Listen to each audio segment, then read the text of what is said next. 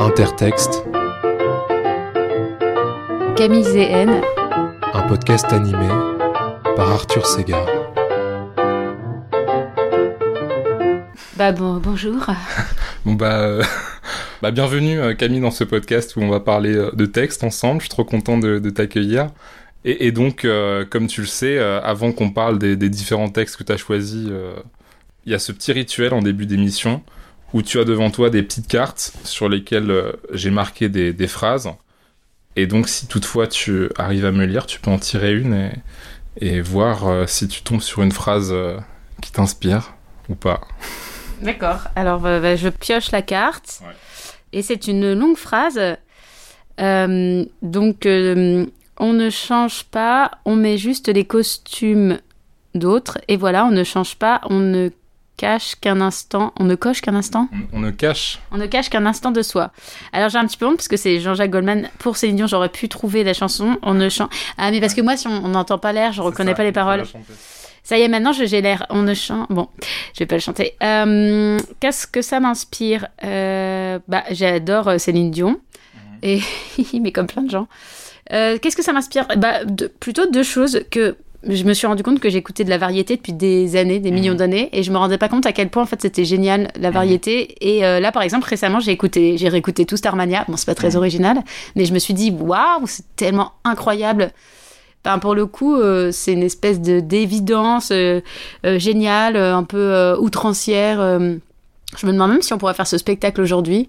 Et je... crois que ça a été euh, remis en scène. Ah oui, c'était remis en scène, mais, mais je l'ai pas vu. Et je me suis dit, tiens, d'ailleurs, en réécoutant bien après le spectacle comme ça par hasard, je me suis dit que j'avais, j'avais envie d'y aller. Mais c'est plutôt genre vraiment la, mm. la dimension hyper punk. Je me disais, il y a plein de désirs, euh, justement, un peu euh, dans, dans ce spectacle qui sont hyper forts, comme bah ouais, le désir de tout casser, la solitude, la, enfin, sa sexualité qui peut être réprimée. Enfin, et je me disais, c'est très fort euh, tout ce que ça comporte. Donc voilà, ça m'évoque effectivement la puissance de la, de la variété euh, comme évocatrice euh, finalement de sujets importants et forts du désir dans nos vies. Et après, sur ces questions de on ne change pas, bah, c'est encore une fois, c'est des choses tellement universelles de qu'est-ce qui fait qu'on peut changer dans le monde mhm. et dans notre existence. Donc là, c'est un peu freudien. Hein, Est-ce que psychiatriquement on peut changer ou pas? Quels sont les mécanismes pour changer, sachant qu'on est extrêmement rigide? Mhm. Et après, sur la dimension, on met juste les costumes d'autres. Bah là, c'est, pour moi, ça, évoque toute la dimension euh, du masque, euh, du masque dans la vie, et plutôt euh, Irving Goffman, la vie quotidienne, la performativité du soi, ce genre de choses. Donc effectivement, il y a beaucoup de richesse chez, ouais, c'est ça, chez Jean-Jacques Goldman et Céline Dion. et, du coup, tu penses qu'on change ou qu'on ne change pas? Ben, moi, je pense qu'on change parce que j'essaye de garder l'espoir. Parce que si on, si on se dit qu'on change pas, alors euh, on a une espèce de rapport euh, hyper déterministe au monde et donc désolant. Mm. Euh, donc je pense qu'on peut tout à fait changer. Par contre, euh, il faut falloir, il faut mettre des efforts. Enfin, il faut travailler quoi. Mm. Et c'est pas facile parce qu'on a plus ou moins des, des, des freins qui sont forts quoi, des mm. résistances. On change pas tout seul quoi. Il faut provoquer le, le changement. Bah, je sais pas. En tout cas, je pense que, en tout cas, dans la fiction, les gens adorent cette idée qu'on peut changer après avoir fait une longue promenade en montagne de 15 jours. et que soudain, on va devenir. Enfin, il y a. Je pense que le, changement dans la fiction, c'est un motif euh, hyper fort, en fait, mhm. de, de, la quête d'un personnage. Euh, à la fin de la quête, on, change. Dans la vie réelle, euh, j'ai l'impression que c'est moins rapide. Ou alors, on peut se transformer, mais de là à changer, il y a des petites touches de la changer radicalement, enfin enlever en fait tous ces prismes qui sont des prismes d'empêchement, c'est pas, pas si facile. Mm d'après moi. Mais je voulais relire un livre que j'avais adoré quand j'étais jeune qui s'appelle Changement de Paul Václavic. Et c'est sur en fait plutôt je crois les mm, rapports entre les couples et en fait à quel moment les gens se cristallisent dans le conflit. Et du coup comment est-ce qu'on sort de ça? Il me semble que c'est un truc comme ça de comment on change dans des rapports qui sont devenus dysfonctionnels. Mhm. ça, aussi c'est intéressant enfin parce que les gens arrivent dans des impasses et puis comment en fait on renverse euh, ces impasses. Et j'ai trouvé ça assez de toute façon Paul Václavic est génial hein, mais et, donc le, changement du titre, c'est quoi? C'est le changement qu'il faut faire pour sortir de, l'impasse ou c'est le changement de, de la personne qui est en couple et donc euh, qui, rentre dans l'impasse Non, je pense que c'est plutôt euh, genre processus de changement euh, de manière très euh, vague. justement, lui, il n'a pas forcément. Enfin, c'est marrant parce que vous savez qu'il est à la frontière aussi de manuel de vie entre guillemets, mais mm. en fait, il est des psychiatres. Mais c'est plutôt voilà, on va regarder des, des exemples qu'il a pu avoir en séance et on voit qu'est-ce que ça raconte du changement. C'est mm. vraiment un peu euh, empirique en fait, mais quand même théorisé. Alors Camille, c'est quoi le dernier texte que tu as trouvé vraiment beau? Euh, alors c'est pas forcément beau dans le sens très bien écrit. Enfin, j'ai pas été. C'est pas forcément la langue qui m'a touché le plus encore que. Enfin, c'était pas une évidence de poétisation de la langue euh, comme je peux aimer dans d'autres textes. Mais c'est vrai. Si je prends vraiment le dernier texte où je me suis dit ouais, c'est un choc littéraire. euh, Pourquoi je l'ai pas lu plus tôt C'est euh, le nain de par. euh, alors j'ai très mal prononcé. De par Lager Lagervitz Vist. Lager. Bon, c'est- je prononce pas très bien. C'est un, nom suédois. Euh, Lager. Enfin, y a- je sais Ah, pas comment. ouais, Attends, le lager. qui- ouais, En fait, je sais pas non plus. Ouais, voilà. Je sais pas, je, je sais pas comment se prononce ce K, le KV en suédois. Et je crois qu'il a eu le prix Nobel de, de littérature, cet auteur. Euh, et donc ce livre, c'est génial parce que c'est un monologue euh, d'un nain, en fait. Je sais pas si tu l'as lu. Euh, c'est un nain qui est à la cour, euh, bon, alors j'ai pas trop révisé, mais dans mon souvenir, euh, genre autour du, du 15-16e siècle. Ouais. Et c'est le nain du, du, du roi. Et puis en fait, il a vraiment une détestation absolue déjà pour tous les autres nains. Donc ça commence par euh, lui racontant sa haine pour euh, tous les nains avec lesquels il est emprisonné en fait dans la tour des nains. Enfin, emprisonné, vide, mis à part. Et puis en même temps, il a des sortes de prétentions politiques et il déteste l'humanité dans son ensemble. Et donc c'est assez génial parce que moi j'adore les personnages qui sont, euh, enfin qui détestent l'humanité et qui la critiquent et en même temps c'est une espèce de, de, critique de la bouffonnerie en général, des intrications, euh, enfin des intrications, des intrigues politiques.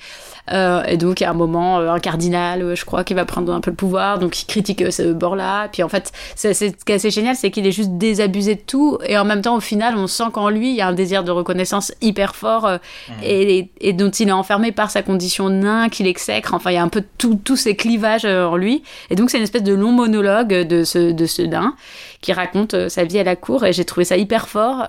Et, euh, et très jouissif en fait de lire des textes de gens qui détestent l'humanité. Mhm. Ouais, ça a l'air vraiment passionnant comme texte.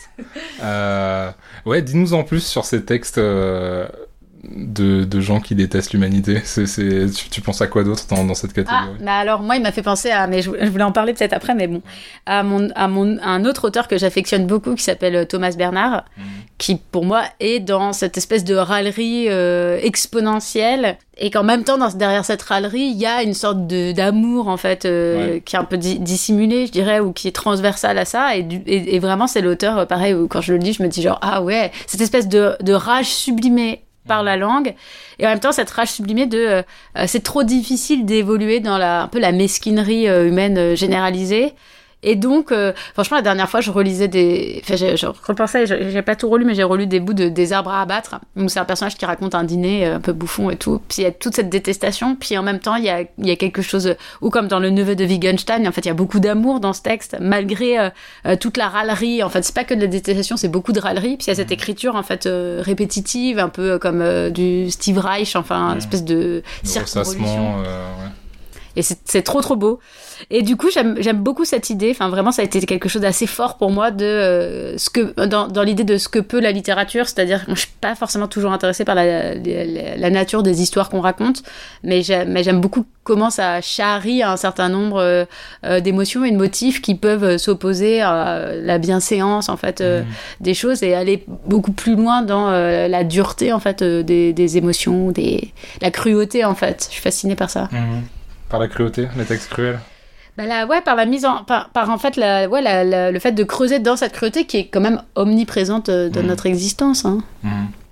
Et, et tu penses que c'est aussi euh, dû au, à ce truc de rapport de pouvoir et donc ce nain qui voit que euh, en un sens il est dominé par euh, par le roi et qu'il est l'objet de dynamiques qui le dépassent et donc il et donc il va critiquer ça il va il va voir aussi peut-être comment la société est organisée le le, le le cardinal etc les intrigues politiques. Tu penses que c'est aussi lié à à, à une critique plus euh, politique des, des, des rapports de pouvoir euh, ce texte-là et peut-être ces textes-là sur euh, de gens qui détestent l'humanité.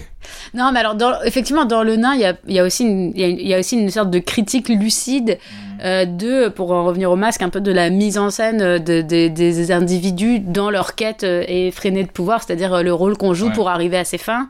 Et effectivement, le nain a une espèce de forme de lucidité désabusée et en même temps rageuse. Et chez Thomas Bernard, je dirais qu'il y a une dimension politique dans sa critique euh, toujours en, en, toile de fond sur l'Autriche en fait mmh. et un peu bon, la place de l'Autriche euh, dans, dans, enfin, dans ses rapports avec le nazisme et autres. Donc il y a vraiment ça aussi chez Thomas Bernard, mais finalement, dans, par contre, dans les intrigues littéraires, c'est pour moi beaucoup plus aussi une sublimation par la langue de une sorte de médiocrité. Enfin, mmh. en tout cas, dans des arabes c'est vraiment cette médiocrité-là. Et après, selon les textes, euh, c'est un peu différent, euh, ces rapports-là. Mais de, toute façon, je pense que d'avoir ces regards-là, c'est toujours, entre guillemets, un peu politique, puisqu'en général, les réactions c'est des gens, c'est toujours, ah bah dis donc, c'est un peu difficile, hein c'est un peu triste, euh, c'est pas positif.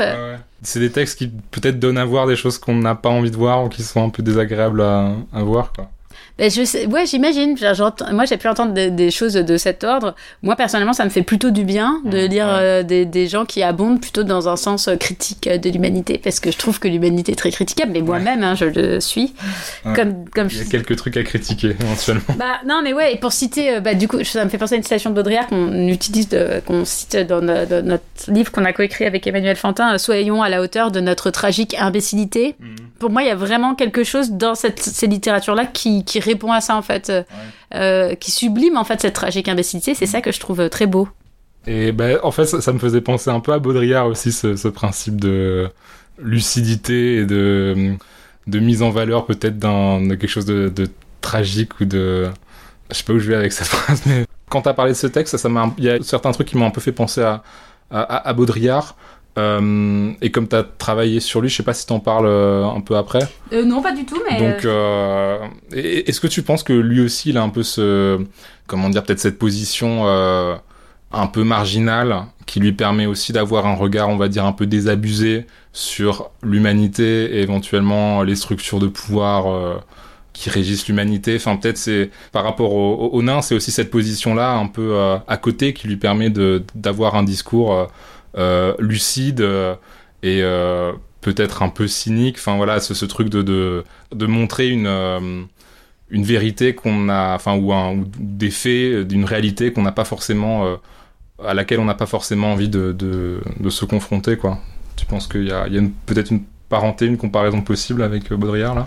Bah, hum, ouais, je pense que ce sont des familles, des familles qui se retrouvent sur cette espèce d'idée du, du pacte de lucidité mmh. euh, et d'une espèce de pas de côté sur euh, le monde. Et par contre, c'est vrai que ce que je n'ai pas dit, mais je pense qu'il est important, c'est que dans cette euh, lucidité et, ce côté très désabusé, en fait, il y a quand même beaucoup d'humour. Il y a aussi un retournement permanent. En fait, le nain, il a une ironie féroce. Mmh. En fait, il est hyper drôle.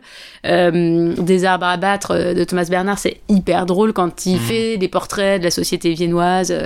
et Baudrillard aussi, c'est quelqu'un qui est pataphysicien dans sa jeunesse et donc il est habité par ce décalage euh, ironique, euh, justement ce renversement euh, des perspectives. Et donc il y a mm. un peu, à la fois, on a une lucidité un peu acerbe, et très critique en fait et un peu en fait Baudrillard il a un côté très mélancolisé mm. mais cette mélancolie elle est aussi tout le temps mm. nourrie de, choses très très drôles en fait ouais. voilà sont je pense que ce sont des gens qui s'amusent beaucoup aussi peut-être intérieurement enfin je, je leur souhaite ouais ça a l'air cool Ouais, voilà, non, j'encourage tout le monde à lire ce texte. Hein. Moi, j'ai trop adoré. On bah, c'est Emmanuel Fantin qui m'en a parlé, justement, puisqu'on parlait de ça, de notre volonté de trouver en littérature pas que des choses euh, qui, qui, qui, qui, nous rendent heureuses ou qui seraient euh, trop positives, mais mmh. justement d'aller euh, chercher un peu dans la, dans la darkness de l'humanité, quoi. Et vous en avez parlé en écrivant euh, le livre dont Jean Baudrillard le héros ou pas du tout? Non, non, non, pas du tout. C'était après. C'était vraiment entre nous. Je sais plus. On avait une discussion sur euh, bah, c'est quoi les grands textes de, de, de, de, notre bibliothèque. Et j'étais chez elle. Elle me dit ah mais il y a ce livre. Enfin justement, on était un peu en train de se dire ah mais c'est agréable. Euh, un peu finalement en train de parler de qu'est-ce que c'est que la littérature contemporaine aujourd'hui et dans les modes un peu éditoriales, on sentait qu'il y avait quelque chose de tout le temps un peu feel good qui était en permanence mis en avant mmh. quand on n'est pas dans l'autofiction. Hein. Euh, et du coup, on se disait, euh, c'est beau toute la, la, férocité de ces textes, et on sentait que c'était peut-être plus trop à la mode, ou que c'était un peu plus effrayant, que c'était plus dur, et qu'on n'aimait pas forcément publier des choses difficiles, parce que, bah, je sais pas d'ailleurs pourquoi, moi je pense que tout le monde est prêt pour, euh, pour lire ce genre de choses. Hein. C'est quoi le texte qui parle le mieux d'amour? Bah ça, c'est une question très difficile. Hein. c'est une sacrée question. C'est une sacrée question, surtout que bah, d'emblée, je pense que comme beaucoup de gens, je vais penser à Fragment d'un discours amoureux de Barthes parce que lui-même a essayé de prendre mm. énormément de textes qui parlent d'amour mm. pour théoriser qu'est-ce que c'est, que ce sentiment amoureux. Euh, et c'est très réussi. Et moi-même, à chaque fois que je me dis, tiens, qu'est-ce qui parle d'amour, je, finalement, au lieu que par paresse, je lis Barthes. Et justement, là, récemment, ben, encore une fois, avec c'est Emmanuel Fantin qui m'en a parlé, de l'amour et l'Occident de Denis de Rougemont, mais qui parle finalement plutôt de la mise en scène de la passion, enfin que l'amour se réduirait à la passion dans la littérature. Et il y a cette citation où il dit, il écrit plutôt l'amour heureux n'intéresse personne. Mmh. Et je trouve ça intéressant parce que finalement, bah déjà, c'est presque une manière de dire, bah, je ne sais pas comment répondre à la question, au sens même de, entre guillemets, de Denis Donjon, on finalement, on passe très rapidement de l'amour à la passion dans la représentation de ce sentiment, euh, de sentiment-là, et en même temps, du coup, bah, qui représente une espèce d'amour euh, un peu tranquille. Effectivement, c'est pas forcément un motif euh, littéraire. du coup, si je réfléchissais, j'ai, enfin, j'ai vu deux sortes de manières de répondre comme ça spontanément. Il y a un peu quelque chose, justement, de l'échec de la passion et en même temps de la critique d'un amour qui serait un peu euh, sans aventure, euh, qui est Madame Bovary, mais par la figure de Charles Bovary, qui finalement incarne le type bien, génial, mais qui, n'apporte rien au niveau de la passion, et mhm. donc qui est complètement euh, dévalorisé par Emma elle-même en même temps fonce dans une idée euh, passionnelle euh, euh, de laquelle elle sort blessée et en même temps elle aura essayé de vivre. Enfin il y a un peu cette espèce de, de... enfin il y a vraiment cette, cette dialectique qui est mise en scène. Bon puis le texte est pour le coup aussi très ironique génial. Mm. enfin je l'ai relu il y a pas très longtemps d'ailleurs aussi. Enfin il y a un an et j'ai trouvé ça bah, formidable. Enfin moi je trouve que Flaubert est incroyable. Je l'adore. C'est vraiment un, un, compagnon de lecture au fil des années. En fait une copine m'a offert toute la correspondance dans, mm. dans la Pléiade. Du coup, je enfin, à chaque fois que je suis un peu déprimée, je, je, je, lis la, correspondance de la Pléiade, parce que genre, il y en a cinq tomes, donc j'avoue, je les ai pas tous lus, parce qu'avant, j'avais lu en fait l'ensemble, mais qui n'était pas dans la Pléiade, un gros truc euh, de, je sais plus, euh, enfin, je sais plus où c'était publié mais c'était juste déjà une sélection. Et là, du coup, je relis tout par ordre, mais bon, j'ai pas du tout fini. Mais c'est vraiment quand je suis un peu dépressive et que je sais plus quoi lire, je me dis, mm. ah, je vais, après avoir, peut-être quand j'ai lu quatre textes qui m'ont hyper déçu, je vais, je relis Flaubert. Et ça te, ça te réconforte? Parce que c'est vrai que le Flaubert de la correspondance, en plus, il est particulièrement, euh, euh, bah, d'une euh, lucidité euh, cynique avec peut-être de l'humour mais enfin il y, a un peu ce truc dont on parlait de de ouais de lucidité même un peu méchante sur sur le monde quoi. Bah ouais c'est exactement ça. Il y a, y a ça puis il y a la dimension un peu historique où j'ai l'impression qu'on est beaucoup à se dire tout le temps genre oh là là le monde euh, est horrible ou mm. euh, il y a plus de place pour la culture euh, de qualité enfin un peu genre il y a plus de bons livres des, des, trucs comme ça en fait et tout est devenu nul et ça aide à resituer un propos qui est un peu le même en fait à l'époque de Flaubert où lui-même dit bah en fait il y a que des mauvais écrivains il y a que des pièces de théâtre minables de, de toute façon les gens qui ont vraiment quelque chose à dire en fait ils sont muselés je trouve qu'il y a beaucoup de permanence en fait mm. Euh, avec euh, un peu la fatuité d'un certain nombre de choses contemporaines. Et, bon, bah, sauf que lui est rentier, donc il a une vie quand même très privilégiée. Euh, mais à chaque fois, je sais pas, ça me, ça me resitue dans un, dans, un, dans un, dans un espèce d'état où je me dis, ah oui, mais en fait, les choses évoluent, puis elles évoluent peu, et, ça me rassure un peu, cette espèce de permanence, de problématiques euh, qu'ils rencontrent, et aussi la problématique du corps, dormir, manger, réussir à travailler, comment on arrive à faire ça, enfin... Euh, je trouve ça toujours assez agréable d'être dans l'intimité de, de quelqu'un et de, la, jalousie par moments de et puis de la place que ça prend, puis justement de son rapport aux femmes en fait, où, euh, passe quand même son travail un peu avant tout, donc euh, c'est intéressant aussi cette isolation. Et donc ouais, vraiment, Madame Bovary, je, je, je pense que d'une certaine manière, ça parle d'amour, mais ça parle un peu, oui, de la déception, de l'amour, et en même temps du, du risque de vivre, d'essayer de le vivre, de vivre quand même cette idée, cette idéologie, ou en tout cas cette, ce mirage-là. Donc c'est toujours beau, je pense, de prendre des risques mmh. dans une existence. Et après, sinon, bah, du coup, je pensais vraiment euh, à, un texte de Thomas Bernard qui s'appelle Maître ancien. Euh, et, et d'une certaine manière, pour moi, c'est un, texte d'amour hyper beau. Euh, parce que, euh, enfin, je veux pas, je sais pas s'il faut que je spoil trop le texte. Je sais pas du tout, je connais pas. Mais en gros, sous couvert d'une sorte de critique euh, de, du musée et de l'Autriche en général, du musée des Beaux-Arts de Vienne, je du musée des Beaux-Arts et de l'Autriche en général, et ben il y a une, en fait une sorte de déclaration d'amour à une femme, et c'est vraiment magnifique et très drôle. Enfin, c'est vraiment un texte génial. Donc j'aurais cité ces deux exemples, mais je pense que c'est pas forcément le plus pertinent. Après, de manière tout à fait évidente, mais je l'ai pas lu depuis un million d'années, il y a le texte d'Albert Cohen, mais qui est supposé. C'est ça, qui est supposé être un grand texte d'amour. Moi, j'ai trouvé très drôle. Et sur la dimension d'amour, je sais pas, finalement.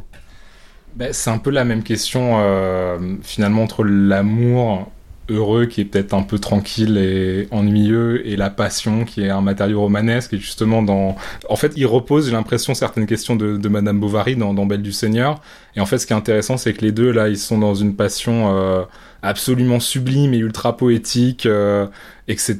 Et voilà, quand t'es adolescent, tu lis ça et tu te dis c'est trop beau. Mais en réalité, à, la fin, bah, ils, meurent tous les deux de cette passion qui est tellement romanesque parce qu'ils sont tellement dans, dans un idéal que, que c'est un idéal mortifère.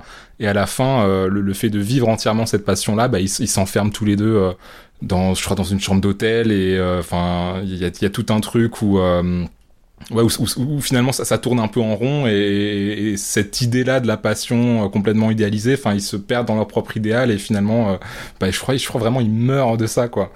Donc qu'est-ce que t'en penses toi de est-ce que la passion c'est un, un, bon matériel romanesque, mais c'est pas un, un truc qu'il faudrait vivre ou?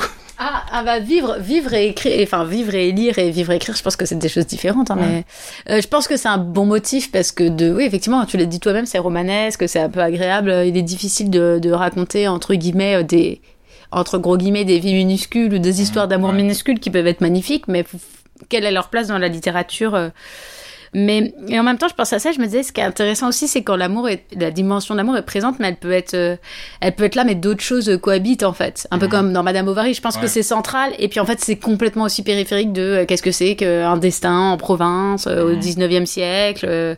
Il y, y, a quand même autre chose autour, donc c'est plutôt, je pense pas que ce, je me demande dans quelle mesure il y a un épuisement si c'est le sujet central en fait. Ça. Bah, je crois que c'est Rilke dans L'être un jeune poète, il disait surtout n'essayez pas, enfin, du coup, il donne des conseils à un gars qui veut écrire. Et, un des conseils, c'est, euh, enfin, même si euh, c'est euh, une pulsion qui est évidente, n'essayez pas d'écrire un truc sur l'amour parce que sinon ce sera forcément nul, etc. L'amour, ça doit être un motif secondaire ou alors ouais qui doit être traité avec d'autres choses. Et euh, ouais, c'est, peut-être vrai. Hein. Peut-être qu'un texte uniquement sur l'amour, euh, il va un peu s'essouffler un moment. Je sais pas. Ouais, mais je crois, ouais, ouais, je crois à ça, ça en tout cas. Enfin, je me dis ça en pensant plutôt à un film euh, que je trouve très beau dans la représentation de l'amour. Mais, mm. mais, le film est génial. C'est Madame 2 de Max Ophüls. Et c'est, c'est trop bien parce que donc c'est Madame 2 qui va tomber amoureuse de, de, de, du comte qui est joué par Vittorio De Sica, qui est assez beau gosse et tout. bon, bref, elle tombe complètement amoureuse de lui. Et mais, mais ça met du temps. Mais ce qui est super, c'est que le dispositif du film, en fait, il est plutôt autour de la rencontre et du hasard euh, de cette rencontre. Et elle, du coup, elle a marié. Et comment, en fait, elle euh, ça commence par une espèce de tromperie où elle vend des bijoux. Enfin, il y a toute une espèce d'histoire d'un objet qui circule. Enfin, il y a quelque chose de très Sacha Guitry dans, le, dans la mmh. construction, en fait, assez, assez ludique.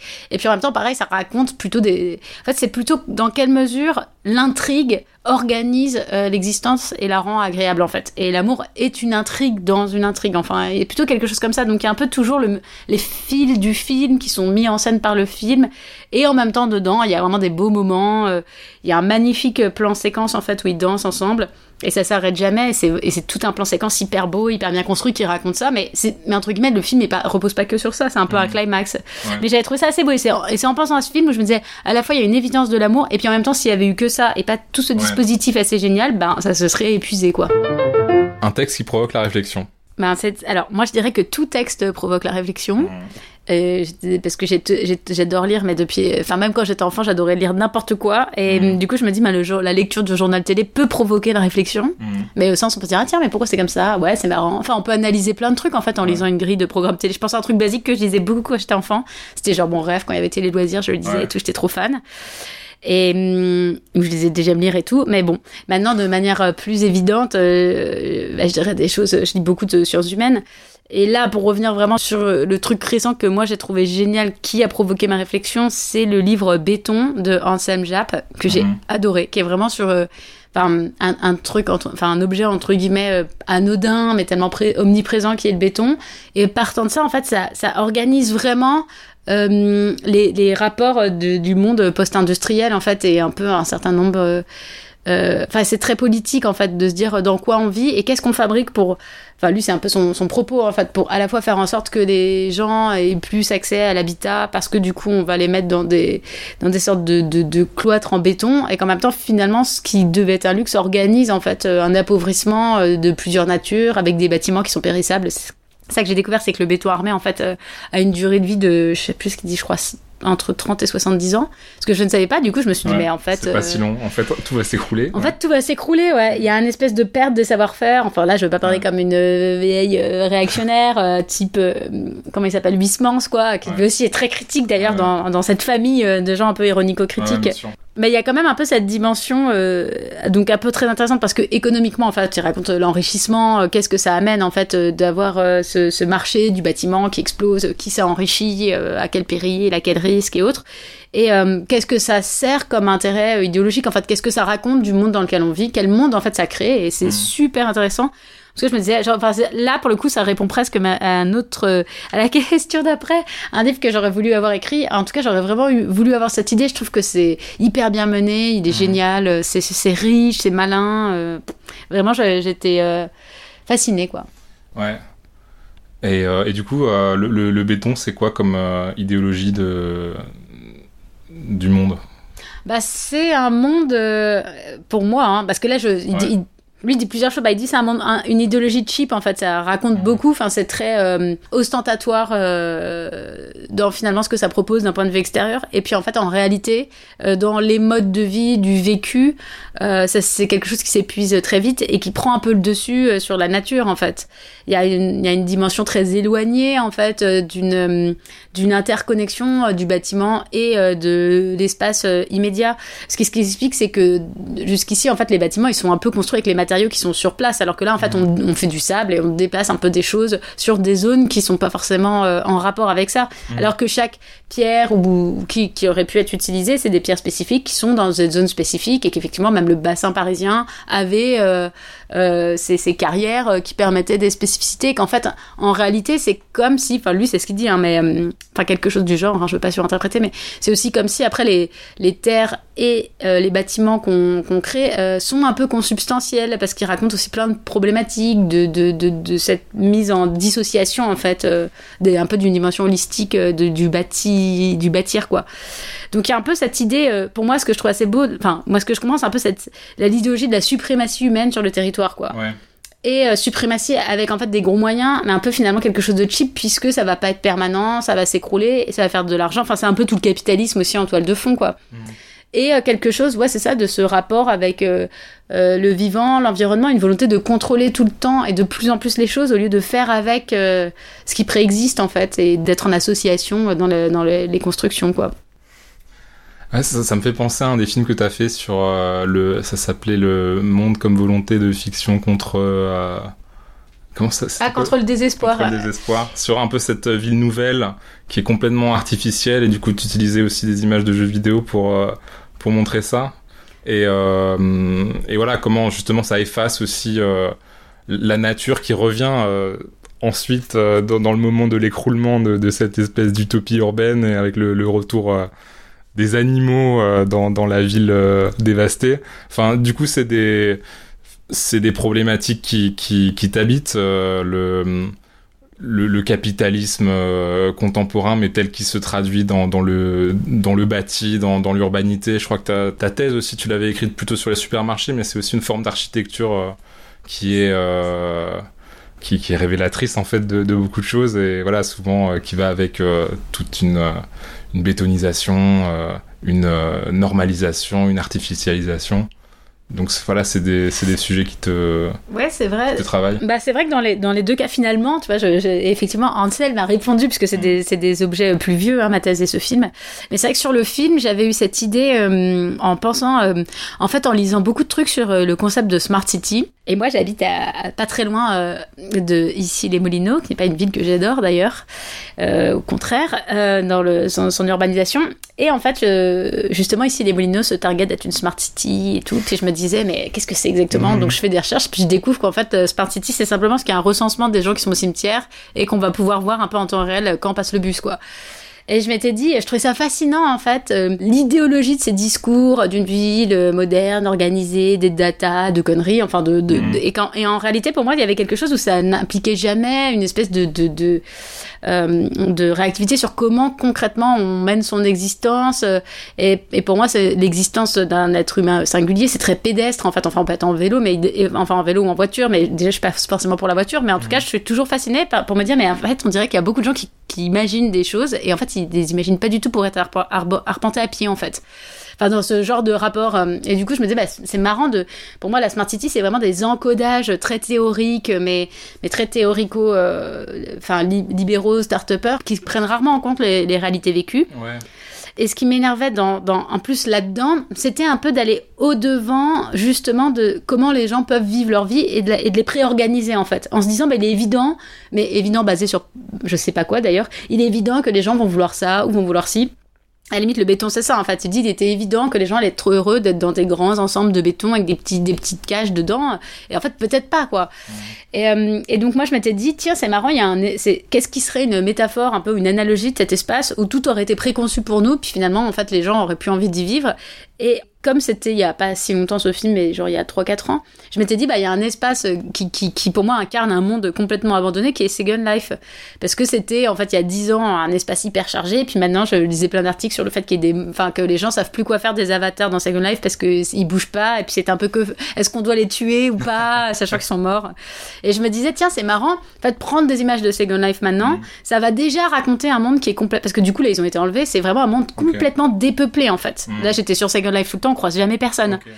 Et du coup, j'ai fait ce film à partir d'images de Second Life où il y a des personnages qui racontent à quel point en fait c'était une ville trop bien, puis en fait en même temps ils la supportent pas, puis ils commencent à s'ennuyer, puis effectivement du coup ils partent, et puis en fait du coup il y a plus il y a plus rien dedans, et puis c'est vraiment Second Life maintenant. Donc je trouvais ça assez drôle de me dire bah en fait dans ce truc virtuel il y a un peu quelque chose qui se répond. Je suis sortie de ma chambre. Ah, c'est bien. Moi, je ressens toujours une sorte de béance avant de sortir. Peut-être que si on supprimait les portes, ça irait mieux. Remarque, moi, je n'ai rien contre les portes. Tu vois, quand j'ouvre une porte, c'est comme si j'ouvrais un monde. Hmm. En réalité, ce qui me fait peur, ce n'est pas le monde extérieur et son inconnu fondamental. C'est toujours les portes que l'on ouvre. Un risque à prendre, celui d'être déçu. Hmm. On va faire un tour de manège. Oui. Qu'est-ce qu'on pourrait faire d'autre de toute façon?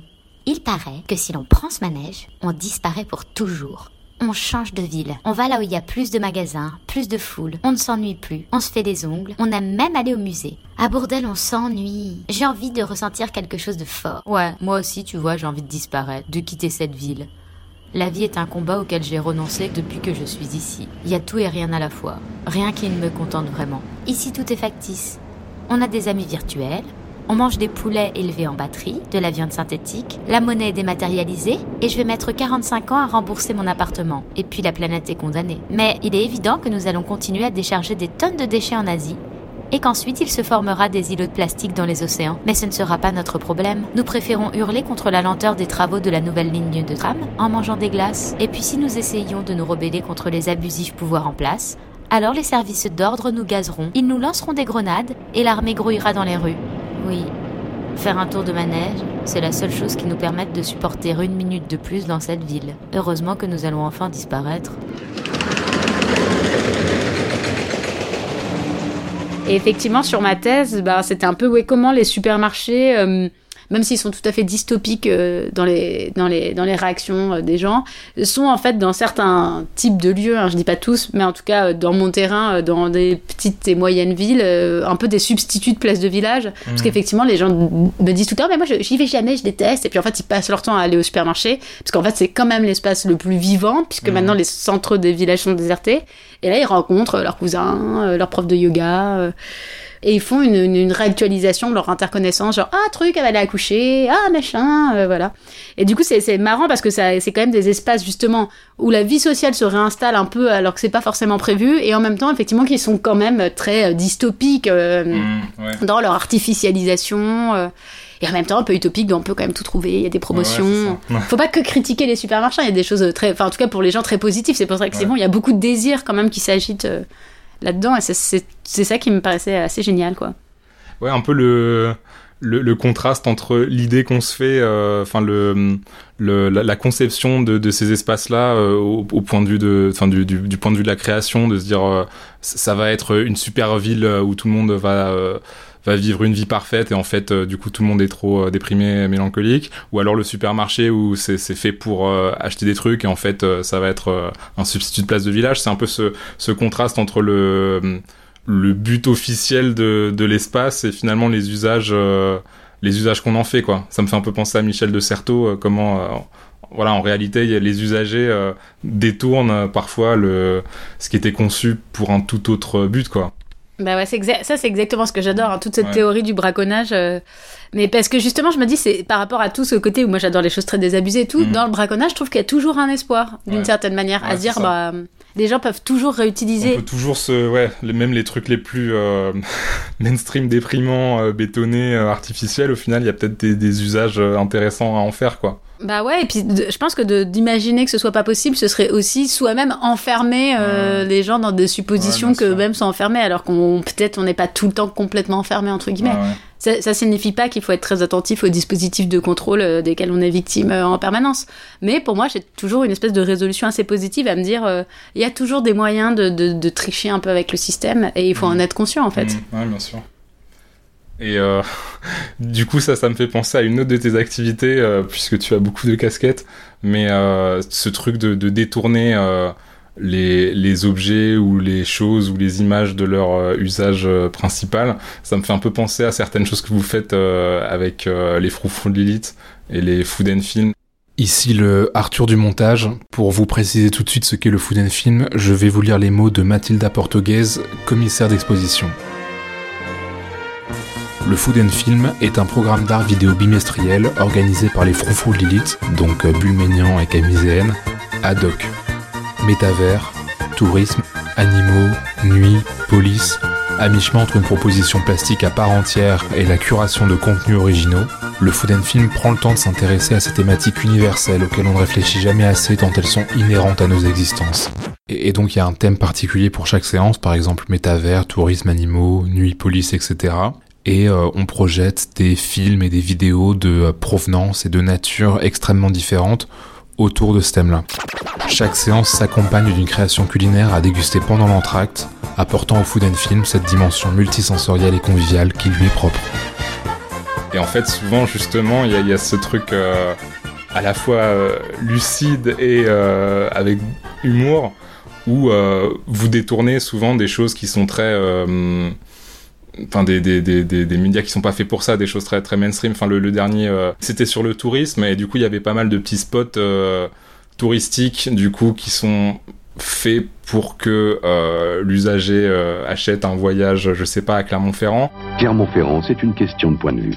Et là, dans le contexte du Food and Film, donc qui est une projection de, de, différentes vidéos autour d'un thème, et donc ça, ça va mêler des, des, des médias, euh, enfin des vidéos YouTube et des films d'auteur et des, des, vidéos expérimentales. Et du coup, dans ce contexte-là, la vidéo très commerciale de, de spot touristique de Clermont-Ferrand, ça prend un effet comique ou alors, enfin ça, c'est détourné de son, son usage. C'est aussi quelque chose que, que t'aimes faire détourner euh, les images, braconner les images et, et, en faire autre chose bah, je pense, Ouais, je pense que c'est. Enfin, je pense que dans le, le, le, comment dire, la signification générale de mon travail, il y a un peu cette idée de se dire euh, tiens, les choses sont. En fait, les choses sont un peu. C'est peut-être mon côté très barthésien, mais mmh. les choses sont vraiment des discours ou des mythologies, enfin, des idéologies en fait discursives. Et, et donc, en fait, j'ai rien pour ou contre. Enfin, j'ai mes opinions, mais on va dire qu'en soi, a priori, je suis très euh, euh, dénotée enfin, de, devant les, les, les, images animées ou les, ou les choses médiatiques, en me disant tiens, ok, c'est intéressant cet objet en lui-même, mmh. qu'est-ce qu'il raconte? Et, et du coup, c'est dans cette idée de pas être pour ou contre et de pas l'éliminer, mais de se dire tiens, ouais. lui, c est, chaque, euh, chaque individualité médiatique porte euh, un certain type de discours que je trouve intéressant mmh. en tant que tel. Et du coup, dans ce rapport de détournement, ce qui est intéressant, c'est de l'entrechoquer avec d'autres en fait. Ouais. Et c'est là où je trouve que les discours prennent une puissance. Ouais, et c'est ça qui est fort avec. Euh... Enfin, un des, trucs qui est fort avec le Food and Film, c'est qu'il n'y a, a, aucun commentaire surplombant.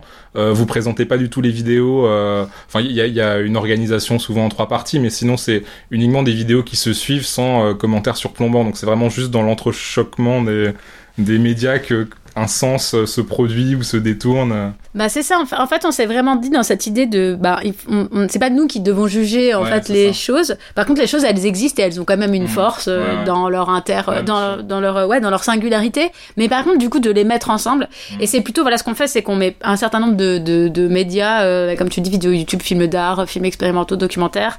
Et on sert d'ailleurs à manger pendant la séance aussi ça. en rapport. C'est ça que s'appelle le food. Donc on discute aussi un peu les imaginaires de pourquoi on mange des choses, qu'est-ce que ça raconte. Puisque là, pour le tourisme, on avait fait un truc un peu genre comme si on mangeait français, comme si on était des touristes. Et du coup, qu'est-ce que c'est la gastronomie française? Et on avait fait des escargots, mais avec des, des champignons. Mais ça, ça, ressemblait, je dois dire, beaucoup à des escargots, parce que tout est végétarien, food and film.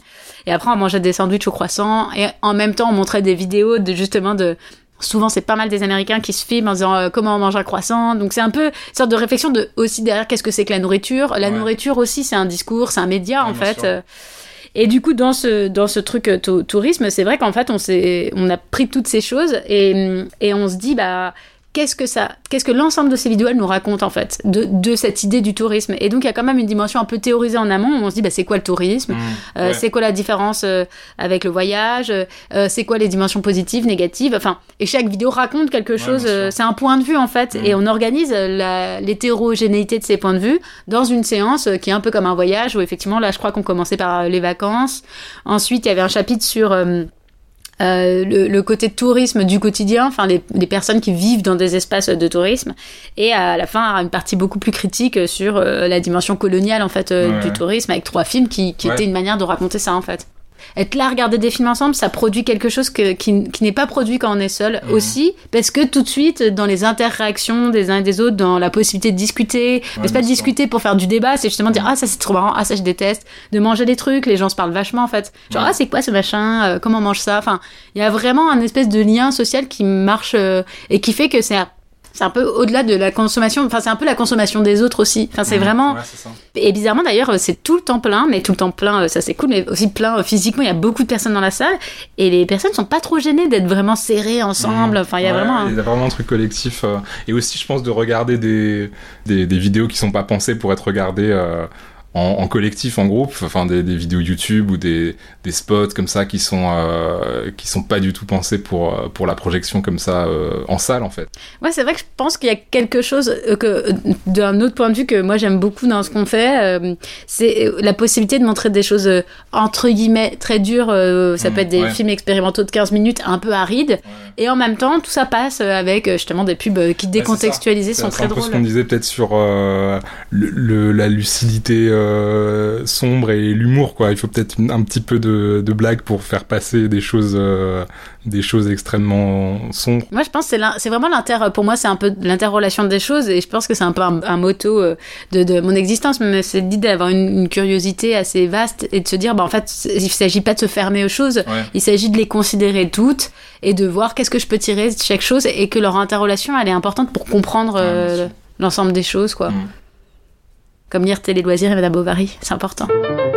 Un texte que tu aurais voulu avoir écrit. Alors, euh, bon là, je sais pas, j'ai pensé le premier truc. euh, bon, il y en a plein, je pense. Mm. Enfin, les trois quarts des choses que j'aime, forcément, j'aurais voulu. Enfin, c'est pas forcément que j'aurais voulu, mais euh, là, d'ailleurs, je pense euh, spontanément, je me dis, bah, le texte de Malcolm le, le- Lowry euh, Ouais. au-dessous du volcan, c'est incroyable. Enfin, c'est vertigineux de, de génie, enfin, de génie stylistique. euh, ça, c'est vraiment un texte. enfin, quand je, ouais, peut-être pour répondre à cette question, je me suis dit des textes où j'ai été bluffée par le style, j'ai été emportée. Bon, il y a évidemment tout Proust, mais. euh, mais ça, ouais, Under the Volcano, j'avais été vraiment euh, scotchée. Et j'avais écrit parce que ça m'avait fait aussi quelque chose. euh, quand je l'avais lu, L'ère du soupçon de Nathalie Sarraute, j'avais trouvé ça incroyable, la dimension euh, synthétique, en fait, euh, de- du passage par la sensorialité. Et j'avais Mhm. trouvé ça assez fou, en fait. Quand j'avais lu, je m'étais dit, ouais, on peut, enfin, on peut écrire ça. En fait, finalement, tout, et ensuite toute la poésie expérimentale, euh, euh, des textes de Christophe Tarkos et autres, ça m'a aussi beaucoup ouvert. Alors, peut-être voilà, est-ce que j'aurais voulu les écrire Euh, Oui, mais j'aurais voulu tout écrire, hein, y compris les loisirs. Enfin, je trouve que tout est génial, mais, disons que dans, dans ce qui est- dans, pour répondre à ça, j'ai l'impression que c'est plutôt des choses où à chaque fois j'ai été euh, dessillée euh, par le style. Ça m'a comme ouvert quelque chose. D'ailleurs, là, récemment aussi, c'est vrai, j'aurais pu le citer, il y a un texte que j'ai beaucoup aimé, et je me demande même pourquoi je l'ai pas lu avant. euh, c'est Autoportrait d'Édouard Levé. Je trouve Ok. ça génial. Très, très simple, très méticuleux dans euh, la manière de, de raconter euh, des événements, phrase par phrase. Et puis en même temps, justement, euh, les phrases ne sont pas toutes en rapport les unes avec les autres. Et c'est la mise en rapport d'événements peut-être disjoints qui crée quelque chose de, de très étrange. Parce qu'effectivement, à la fois, on, on- on a une percée dans, dans son existence. Et puis en même temps, la langue est très puissante aussi. Donc les phrases sont assez géniales. Enfin, c'est comme un peu une poésie. J'ai- J'ai beaucoup aimé. Je me suis dit, waouh, comment il a fait, quoi? C'est Mhm. c'est pas Ouais. du tout facile de tenir cet équilibre euh, où on raconte des, des choses qu'on fait ou qu'on aime. Enfin, justement, c'est un peu autoportrait, genre. euh, euh, mince, j'avais une, une citation sur le fait qu'il ait des chaussettes avec des trous. Euh, mais c'est un peu ce genre de choses, genre Ouais. euh, une chaussette sur quatre a un trou. euh, je, des glaces, je mange des glaces, mais je finis pas le cône. Enfin, c'est pas du tout ce qu'il dit là. J'invente Ouais. un peu, mais mais c'est vraiment des, des micro détails euh, qui. Mais il arrive à avoir une espèce d'association qui est incroyable. Vraiment, c'était très. Finalement, c'était assez délicat et drôle aussi comme texte. Donc voilà, je dirais que c'est un peu de tout, mais effectivement, ce qui me fascine, c'est plutôt quand il y a un, ouais, un travail dans, dans la langue ou dans la, le- la tonalité qui me fait un peu sortir de mes habitudes, quoi. Un texte à offrir. Euh, bah, je vais donner deux textes à offrir parce que Mhm. je suis contente d'ailleurs, c'est deux textes qu'on m'a offerts et qui ont été très importants. Donc je perpétue euh, la longue chaîne de ces cadeaux. Euh, bah, je pense que le premier, c'est parce que j'aime bien l'idée d'offrir des textes courts parce que je trouve que si on offre des textes euh, trop conséquents, hein, ça peut inhiber, euh, ça peut être gênant. Enfin moi ça m'angoisse. En fait, j'ai plein d'amis m'offrent des textes évidemment et puis euh, parfois quand on m'en offre un très gros, c'est vrai que ça m'angoisse parce que déjà je me sens obligée de le lire. Et je me dis, si j'y arrive pas, ça va être long, ça va me prendre du temps. Euh, J'en lis des, des grands, mais en tout cas, je sais pas, je, je crois euh, beaucoup à la, à la vertu de, de- du texte court en Ouais. cadeau. Et il y a, y, a, bah, y a deux classiques dans ma vie. Le premier, c'est le Scum Manifesto de Valérie Solanas, qui est, pour moi, qui est un, un chef-d'œuvre euh, absolu. Enfin, vraiment, ça a été une découverte euh, quand on me l'a offert. D'ailleurs, je crois qu'on me l'a offert pour mes 30 ans. Et j'ai lu, j'étais là, waouh, ça, ça a vraiment changé ma vie. Je me suis dit, ah, c'est possible Ouais. d'écrire. euh, En fait, je trouvais que la radicalité euh, devenait fictionnelle et, je trouvais ça beau de pouvoir, justement, dans, dans, ce que permet quand même la. Moi, je dirais la littérature, c'est la radicalité aussi. En fait, c'est vrai que c'est un peu difficile de dire en interview euh, qu'il faut supprimer le sexe masculin. Euh, mais en fait, dans ce contexte-là, c'est possible et je trouve ça beau que ça ouvre. Euh, il s'agit pas forcément de, de, de le mettre en, en dimension programmatique, mais en tout cas de voir que cette, cette, cette vision-là, elle existe. En fait, c'est ça que je trouve beau, c'est la cohabitation en fait des visions, des désirs et, et le Scum Manifesto. Je trouve ça hyper fort en fait. Et plein de fois, euh, parce que je donne des cours aussi, il y a des étudiantes, étudiants qui me disent oui, alors euh, moi je lis des textes féministes et puis une sorte de trucs très euh, premier degré du féminisme. et je leur le Scum Manifesto. bah c'est ça, je leur dis bah li- Ouais. lisez ça parce que ça c'est un peu radical. Enfin pour pour les sortir de euh, bah en fait euh, la, la femme a une charge mentale très grande euh, Ouais, encore aujourd'hui. C'est vrai, mais j'ai envie de dire allons un tout petit peu plus loin dans dans ces rapports là parce qu'ils sont un peu inhibés quoi. Et donc je le trouve vraiment génial et donc je, je l'offre quand même pas mal. Et sinon quelqu'un m'avait une amie aussi m'avait offert ce texte que j'ai trouvé trop beau qui est euh, notre besoin de consolation est impossible à rassasier Ok. de Stig Dagerman qui est magnifique. Ok. Et en fait, c'est elle, elle me disait J'adore ce texte, j'en ai acheté plein, et du coup, j'en offre aux gens que j'aime parce que j'ai envie que tout le monde l'ait lu. Et puis, en fait, effectivement, ça a aussi vraiment été un texte. euh, je me suis dit Mais oui, c'est ce que je ressens, moi aussi, qui suis si mélancolique, et du coup, je l'offre aussi. Et sinon, globalement, j'offre beaucoup de poésie parce que j'aime j'aime beaucoup en lire. euh, et, je trouve, et pareil, je trouve que c'est pas trop invasif. Le roman, je trouve que ça peut être compliqué, en fait. Et, mais bon, peut-être c'est idiot, je sais pas pourquoi je pense ça. Enfin, je me dis d'un coup, on, on on spécule, on, on- je trouve qu'il y, a, ouais, il y a une dimension un peu invasive dans le roman, parce que ça prend du temps, c'est- je trouve que c'est personnel, les relations qu'on a avec les textes et Mhm. autres. Et euh, enfin, si je connais pas très bien les gens, par exemple. Alors que du coup, la poésie, je trouve que c'est une, c'est que c'est des puissances, des, vo- des vocations, c'est des, c'est des sauts vers ailleurs. euh, on n'est pas obligé de tout lire. C'est un peu pour ça peut-être qu'on a. j'ai- J'aime bien le format du, du livre qu'on a coécrit avec Emmanuel, euh, le côté fiction interactive. Ouais. et on n'est pas obligé de tout lire en fait. Et ça, je trouve ça génial euh, d'offrir en tout cas des, des livres qui sont un peu des fragments. Hmm. Ouais, la forme fragmentaire, bah oui, je pense que c'est un super texte à offrir, hein, le livre d'Ange Baudrillard Ah. et le héros. Bah voilà, c'est ça. Je conseille également à tout le monde de l'offrir, euh, en plus du Scum Manifesto et de notre. Et, et c'est marrant parce que euh, le, le Scum Manifesto et, euh, et Stick Dagerman, c'est quand même des, des textes assez différents, quoi. Dans le, en tout cas, dans le, dans le style, je me souviens plus, c'est, c'est, c'est un récit. euh, notre besoin de consolation est impossible à rassasier? Euh, non, c'est vraiment une suite comme ça de. Enfin, plutôt de, de, je pense, de vers libres, euh, un peu sur euh, sa, sa dépression, quoi. Ouais. Bah, des- Oui, oui, non, mais c'est complètement différent. J'ai répondu en me disant vraiment deux. Bon, le Scum Manifesto, je l'aime vraiment beaucoup. Stick Dagerman, un peu moins. Mhm. Et c'était vraiment deux textes qu'on m'a offerts, donc je trouve ça assez beau Mhm. de, Ouais, de dire euh, dans quelle mesure, en fait, il y a une dimension absolument collective à la Ouais, lecture et à, et à l'écriture, en fait. Ouais. Parce qu'on s'offre des choses, on se les fait lire, on s'y Ouais. prête, euh, on écrit des choses à partir de choses qu'on a forcément lues. Enfin, je trouve ça très beau que tout ça, soit quand même des, des, des, des palimpsestes ou de- des intertextualités. Enfin, ouais, il y a quand même une dimension géante d'interrelation. euh, c'est- tout ça, c'est très intrafamilial, ces, Ouais. ces, ces textes et ces auteurs, autrices. Et, et ça me fait aussi penser à un truc. euh, bah, j'ai l'impression que toi, t'aimes bien aussi euh, créer euh, en groupe, quoi, ou en duo, au moins, avec euh, donc ce, ce texte que t'as coécrit avec Emmanuel Fantin, que ce soit les froufrous de Lilith que tu fais avec Bulle. Enfin voilà, vous, vous faites ça Ouais, en, Bu- ouais, ouais, duo. J'ai l'impression que tes performances aussi, tu les fais aussi régulièrement. En- oui, en si duo. je peux, si je peux, c'est vrai. Ben, hum, je trouve ça Et, et de toute façon, quand on fait des films hors euh, fin de footage, et encore Ouais. si on travaille, euh, on peut travailler avec euh, des personnes pour le mixage son ou un peu les catalonnages et autres.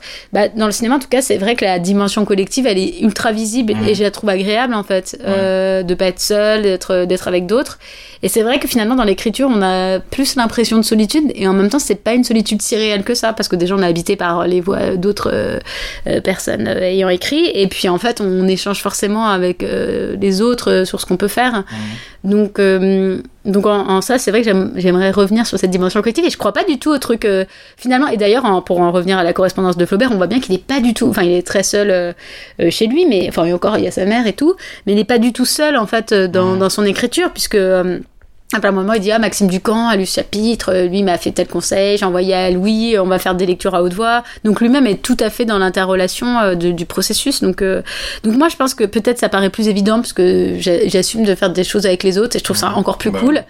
Mais je crois pas que de toute façon il y a de réalité de création individuelle et de de- d'un artiste esselé et tout. J'y crois pas du tout. euh. C'est vraiment trop une mythologie euh, presque insupportable en fait, presque masculiniste, Bah ouais, tout à fait. qui ouais qui veut qui veut gommer tout- toutes les personnes qui sont autour de nous. Je euh. suis tout seul et je suis un génie et ouais, je fais un truc euh, dans mon coin, quoi, ouais. Je crois pas, ça fonctionne pas comme ça. Enfin, Mhm. j'y crois pas trop en tout cas. Un texte dans lequel tu aimerais vivre. Alors hyper facile, enfin hyper facile, je sais pas, je me suis dit dans quoi j'aimerais vivre? Euh, et en fait j'ai pensé à un fantasme, enfin un texte qui avait été un fantasme pour moi. Et bizarrement je crois que je l'avais lu enfant puis je l'avais complètement oublié. Et à un moment j'ai arrêté de lire pendant longtemps, euh, je sais pas autour de, avant ma vingtaine, entre Mhm. mes 17 et mes non entre mes 15 et mes 20 ans j'ai plus trop lu et puis j'ai un peu repris la lecture et, je suis retombée sur ce texte. Et là je me suis dit waouh c'est tellement génial. Et c'est c'est le Baron perché de Italo Calvino je sais pas si tu l'as lu.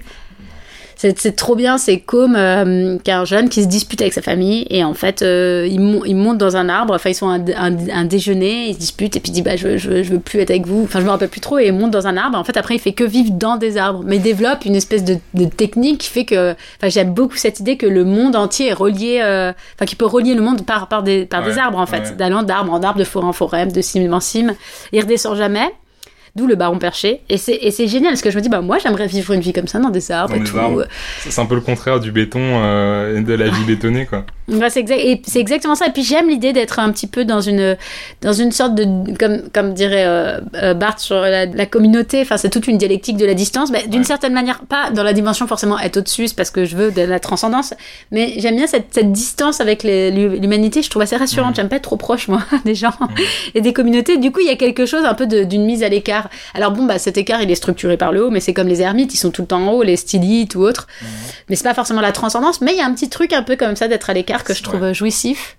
Et après, j'adore cette idée d'aller de, d'espaces complètement différents par des, des reliances euh, autres. Et Mhm. dans le même genre, à la limite, il y avait ce film euh, The Swimmer que je sais pas si tu as vu non plus, c'est complètement délirant. Il est génial. Euh, c'est donc un personnage qui, je sais plus ce qui se passe, il a un pari, il, il fait un apéro chez des amis, et il fait un pari, il se dit, bah en fait, je pourrais passer de villa en villa, parce qu'il se dit, mais en fait, toutes les villas, c'est euh, autour de Los Angeles, elles ont des piscines, et en fait, on pourrait presque imaginer un grand trajet où je ferais finalement presque un continuum euh, de nage, de piscine en piscine, et il commence à le mettre en place, et du coup, j'adore cette idée, en fait, euh, de, des, des continuums qui, sont, qui vont pas de soi, et en fait, qu'on recrée Ouais. par la fiction, quoi. Et du coup, c'était. Bon, après, en soi, je sais pas si j'aimerais vraiment vivre dans les arbres, parce que j'adore quand même la wifi, le confort, tout ça. Bon, il a une petite cabane, je crois, à Com. Mais euh, j'aime beaucoup l'idée de ce, ce, livre. Et y a cette idée du coup de vivre un peu à part et un peu dans, dans, ta cabane, euh, un peu en marge de Un la peu société. ça, et puis aussi la dimension très performance de. euh, du coup, je refuse de toucher le sol, c'est-à-dire il Ouais. descend, il peut, je, je crois même qu'à un moment il peut aller sur un cheval ou un truc comme ça ou sur une balançoire, mais il ne touche plus le sol. C'est ça que je trouve Ouais, très ça. marrant en fait. C'est le jeu, parce que du coup il y a plein de moments, il peut même dîner, déjeuner avec des gens, faire des trucs, mais juste il touche pas le sol. C'est sur sa branche, ouais. C'est ça, et j'aime beaucoup cette idée-là. Enfin, je trouve que c'était assez drôle. De pas accepter certaines règles euh, du monde euh, dans lequel on vit. Ouais, c'est ça. Il y a une petite dimension ludique, euh, une petite dimension à part. Enfin, un peu. le- en fait, c'est toujours pareil. C'est ce truc de retournement. Un peu de la même manière. J'avais adoré la scène dans Mary Poppins où il mange au plafond. Ouais, ouais. Pour moi, c'est le même genre, quoi. C'est juste génial. On se dit, ah ouais, en fait, on peut retourner. Quand j'étais petite, Mm. je me disais tout le temps, alors là, si j'avais une table là, je regardais le plafond et tout, je me disais, ah, ça serait trop marrant, j'aimerais Mm. trop et tout. Et puis j'aime bien le truc du pari stupide, genre, bon, bah, moi, maintenant, je vais vivre dans les arbres. Et en fait, je vais vraiment au bout de mon truc. Ouais, ouais. Mhm. J'aime beaucoup les, les, les, ouais, les œuvres, enfin même dans la performance qui Ouais. mènent. Enfin, j'adorais euh, Francis Alice et tout pour ce performeur pour ce genre de truc du genre moi je vais pousser un gros bloc de glace en Mexico, mais jusqu'à ce qu'il n'y en ait plus. Ouais. J'adore en fait l'épuisement des idées. euh, Je trouve ça beau.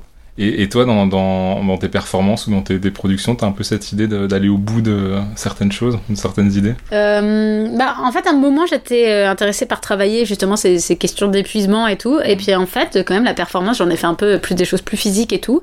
Et c'est très fatigant, je dois dire. euh, grand euh, respect euh, parce que euh, c'est fatigant physiquement quand on fait euh, des, des choses physiques euh, d'a- d'aller au bout de ces choses-là. Et après c'est fatigant je trouve l'apparition en public euh, ça demande beaucoup beaucoup de de- de- d'énergie en fait de se de se maintenir dans euh, la performance face aux autres. Donc euh, très rapidement, je me suis dit, ah là là, je n'ai pas du tout euh, ce courage, même si j'étais fascinée par euh, euh, bah, de- pas mal de performances qui vont dans des trucs euh, très loin. Euh, bon, bah, bien sûr Marina Abramovic, mais, mais d'autres personnes qui peuvent faire des choses sur des jours, des mois, et la discipline et la rigueur. Mais en fait, je crois que c'est pas trop ma personnalité. J'adore, mais finalement, je, en fait, je peux pas aller au bout. Je, déjà, j'ai envie de faire autre chose. Ouais, c'est ça. J'adore Ankawara, mais je pourrais jamais faire ça en fait. Par contre, il y a un côté incroyablement rassurant dans le rituel de la, de la performance parce qu'en fait, on pense plus à rien d'autre que ce qu'on est en train de faire. Et ça, ça j'adore cette idée quoi. C'est l'heure de la carte blanche. Super, je suis hyper contente. Euh, du coup, bah, c'est un, c'est quelqu'un maintenant qui est quand même assez connu. Et puis, euh, c'est pas moi qui l'ai découverte. Je l'ai découverte également grâce à d'autres personnes qui l'ont réédité. Euh, mais c'était vraiment, je pense, ma grande découverte d'il y a deux ans. Et du coup, c'est une femme qui a été un peu oubliée, donc je suis contente, autant euh, parler déjà, de, enfin mettre un peu des autrices en avant. Et, et du coup, c'est Hélène Bessette euh, qui a été euh, republiée. Alors, je sais, d'abord, je crois que c'est en fait, c'est par euh, Laure Limonge qui a retrouvé. euh, enfin, je crois qu'on lui avait adressé un, un de ses textes, et puis ensuite, elle a été la, la première éditrice, et ensuite, je crois que. euh, ça a été édité, enfin je crois, je les ai, j'ai- j'ai- achetés en plus, mais j'ai oublié la maison d'édition. Donc c'est vraiment eu une espèce de, de, de, de remédiatisation, et du coup, moi je sais plus comment j'en ai entendu parler. Et, hum, et après, j'ai écouté tous les podcasts euh, de justement de ces deux personnes qui parlent de NB7. Et enfin, j'ai aussi lu les livres et j'ai trouvé ça incroyable. Et du coup, je suis trop triste euh, de son existence parce qu'après, je sais pas, quelqu'un disait qu'elle a fini sa vie euh, assez pauvre. Je crois qu'elle habitait dans l'Orne et elle mangeait des vaches qui. C'est ce qui m'avait Oh. trop marqué. Genre à 80 ans. Et alors que, en fait, quand j'ai lu ses livres, j'ai trouvé ça incroyable.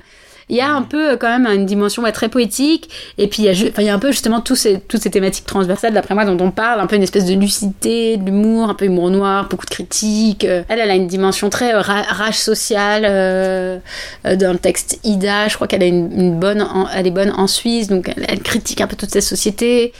Euh, Il y a un autre où c'est un couple, c'est un peu son, ses choses à elle. Enfin, c'est toute une histoire de, du, du couple, mais de la violence en fait de la société sur ce couple. Mais la langue est hyper vivante. C'était, moi j'avais, j'ai vraiment adoré. C'était un choc. J'avais tous lu. J'étais là, waouh, merci.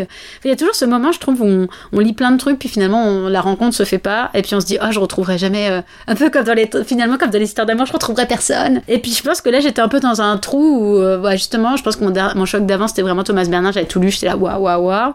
Entre peut-être un ou deux trucs. Et puis, je sais pas, ça faisait deux ans que j'avais pas une telle exaltation. Et là, j'ai découvert Hélène Bessette et ça m'a vraiment. euh, Bah, ça m'a soulagée déjà de me. Enfin, c'est ridicule, hein, mais c'est de me dire, ah, chouette, il existe encore vraiment des choses qui vont autant me plaire. Euh, C'était pas la fin. Même si je le sais, mais à chaque Je fois, a n'avais pas tout lu. Ouais, voilà, je prétends pas du tout évidemment avoir tout lu, mais c'est que parfois j'ai peur de me dire Ouais, est-ce ouais. que je ressentirais encore un truc aussi Ouais, grand euh, où j'ai envie de plonger dans l'œuvre, j'ai envie euh, pas forcément de connaître la personne, j'ai jamais forcément envie de connaître les gens, mais donc voilà, c'est euh, euh, un peu euh, de, de faire en sorte, mais bon, moi je peux pas faire, enfin c'est déjà très bien fait euh, de, de, de, dire bah lisons Hélène Bessette, c'est vraiment génial. Hmm. Tu conseilles lequel pour euh, commencer? Et la bonne question, comme j'ai pas fait de recherche, il faudrait que je regarde parce que je me rappelle jamais des titres. Ouais, alors donc déjà je me suis un petit peu trompée parce que euh, bon je suis, très mauvaise en titre et tout. Euh, en fait c'est Ida euh, qui est une qui est une bonne et, suite suisse qui raconte qui raconte bah, aussi une domestique en Suisse. Qu'est-ce que je conseillerais en premier? Bah, en fait je sais pas. Moi je pense que alors a, a priori comme j'aime beaucoup cette cette personne, je, je ferais l'inverse. Je conseillerais, euh, si on si n'a pas peur euh, de, de, de la surprise, d'aller dans la première librairie euh, la plus proche, de demander Mhm. si elle a NB7 et de prendre celui qui est en rayon. Voilà comment je ferais. Je me ferais une petite promenade dans Mhm. plein de librairies jusqu'à en trouver un. mais sinon, je crois que j'avais beaucoup aimé La Tour. Euh, bah, justement, Ida ou Le Délire, j'avais trouvé ça super. Et des poèmes, mais je les trouve plus là, je les vois pas sur le. Ouais, Lily pleure aussi, c'est bien. Hein. bon voilà, non mais je conseillerais tout. Hein. Se laisser guider par les coïncidences. Juste aller dans la librairie et, voir ce qu'il y a. C'est ça, je ferai exactement ça. Ok, trop bien. Bah merci Camille. Bah merci à toi, euh, c'était super. super intéressant. Merci d'avoir écouté cet épisode avec Camille Zéhen, dont vous pouvez retrouver le travail sous différentes formes à travers de multiples supports. Je vous conseille notamment de vous procurer le livre dont Jean Baudrillard est le héros, coécrit avec Emmanuel Fantin aux éditions MF. C'est un livre très instructif sur un philosophe finalement assez méconnu, même quand on croit le connaître. Et euh, c'est un livre extrêmement original dans son dispositif et euh, aussi euh, extrêmement drôle. À mon avis, on a vraiment besoin de plus de textes comme celui-ci en, sciences humaines qui assument d'être créatifs, qui assument d'expérimenter et qui prennent une distance salutaire avec une certaine idée du sérieux académique. Vous pouvez également suivre son collectif Les Froufrous de Lilith sur les réseaux sociaux et guetter les différents événements qu'elles organisent. Camille est aussi en ce moment artiste pensionnaire à la Casa de Velasquez où elle développe un projet, je vous lis le petit résumé qui est sur le site de la CASA. La valeur de la monnaie repose sur une fiction. En confrontant texte, images, imaginaire de l'or, des conquistadors et de la colonisation avec des sources actuelles, Camille interrogera cette fiction vorace et dressera, non sans ironie, un portrait de la société occidentale. On a bien sûr extrêmement hâte de découvrir ça ainsi que les prochains projets de Camille Le nain de Parlagerkvist, j'espère que c'est prononcé comme ça, est paru chez Stock dans une traduction de Marguerite Gay en 1994. Madame Bovary meurt de province de Gustave Flaubert est paru chez Michel Lévy-Frère en 1857. Maître ancien comédie de Thomas Bernhardt est paru dans une traduction de Gilbert Lambrix chez Gallimard en 1991. Béton, arme de construction massive du capitalisme de Hansen Japp est paru aux éditions L'échappée en 2020. Under the Volcano de Malcolm Lowry est paru chez Jonathan Cape en 1947. Scum Manifesto a été écrit et auto-édité par Valérie Solanas à partir de 1967. Notre besoin de consolation est impossible à rassasier de Stig Dagerman est paru dans une traduction de Philippe Bouquet chez Actes Sud en 1984. Le Baron Perché d'Italo Calvino est paru dans une traduction de Juliette Bertrand chez Seuil en 1960. L'œuvre d'Hélène B a été publié chez plusieurs éditeurs, notamment Gallimard, Léo Cher et le Nouvel Attila. Intertexte est un podcast réalisé par Arthur Ségard et illustré par Pauline Le Serre. N'oubliez pas bien sûr de vous abonner, de partager l'épisode, d'en parler à vos amis, de mettre des étoiles sur les plateformes de streaming. Je vous en serai extrêmement reconnaissant. Et je vous dis à très bientôt pour un nouvel épisode où on va parler pas mal de l'art de faire des chansons.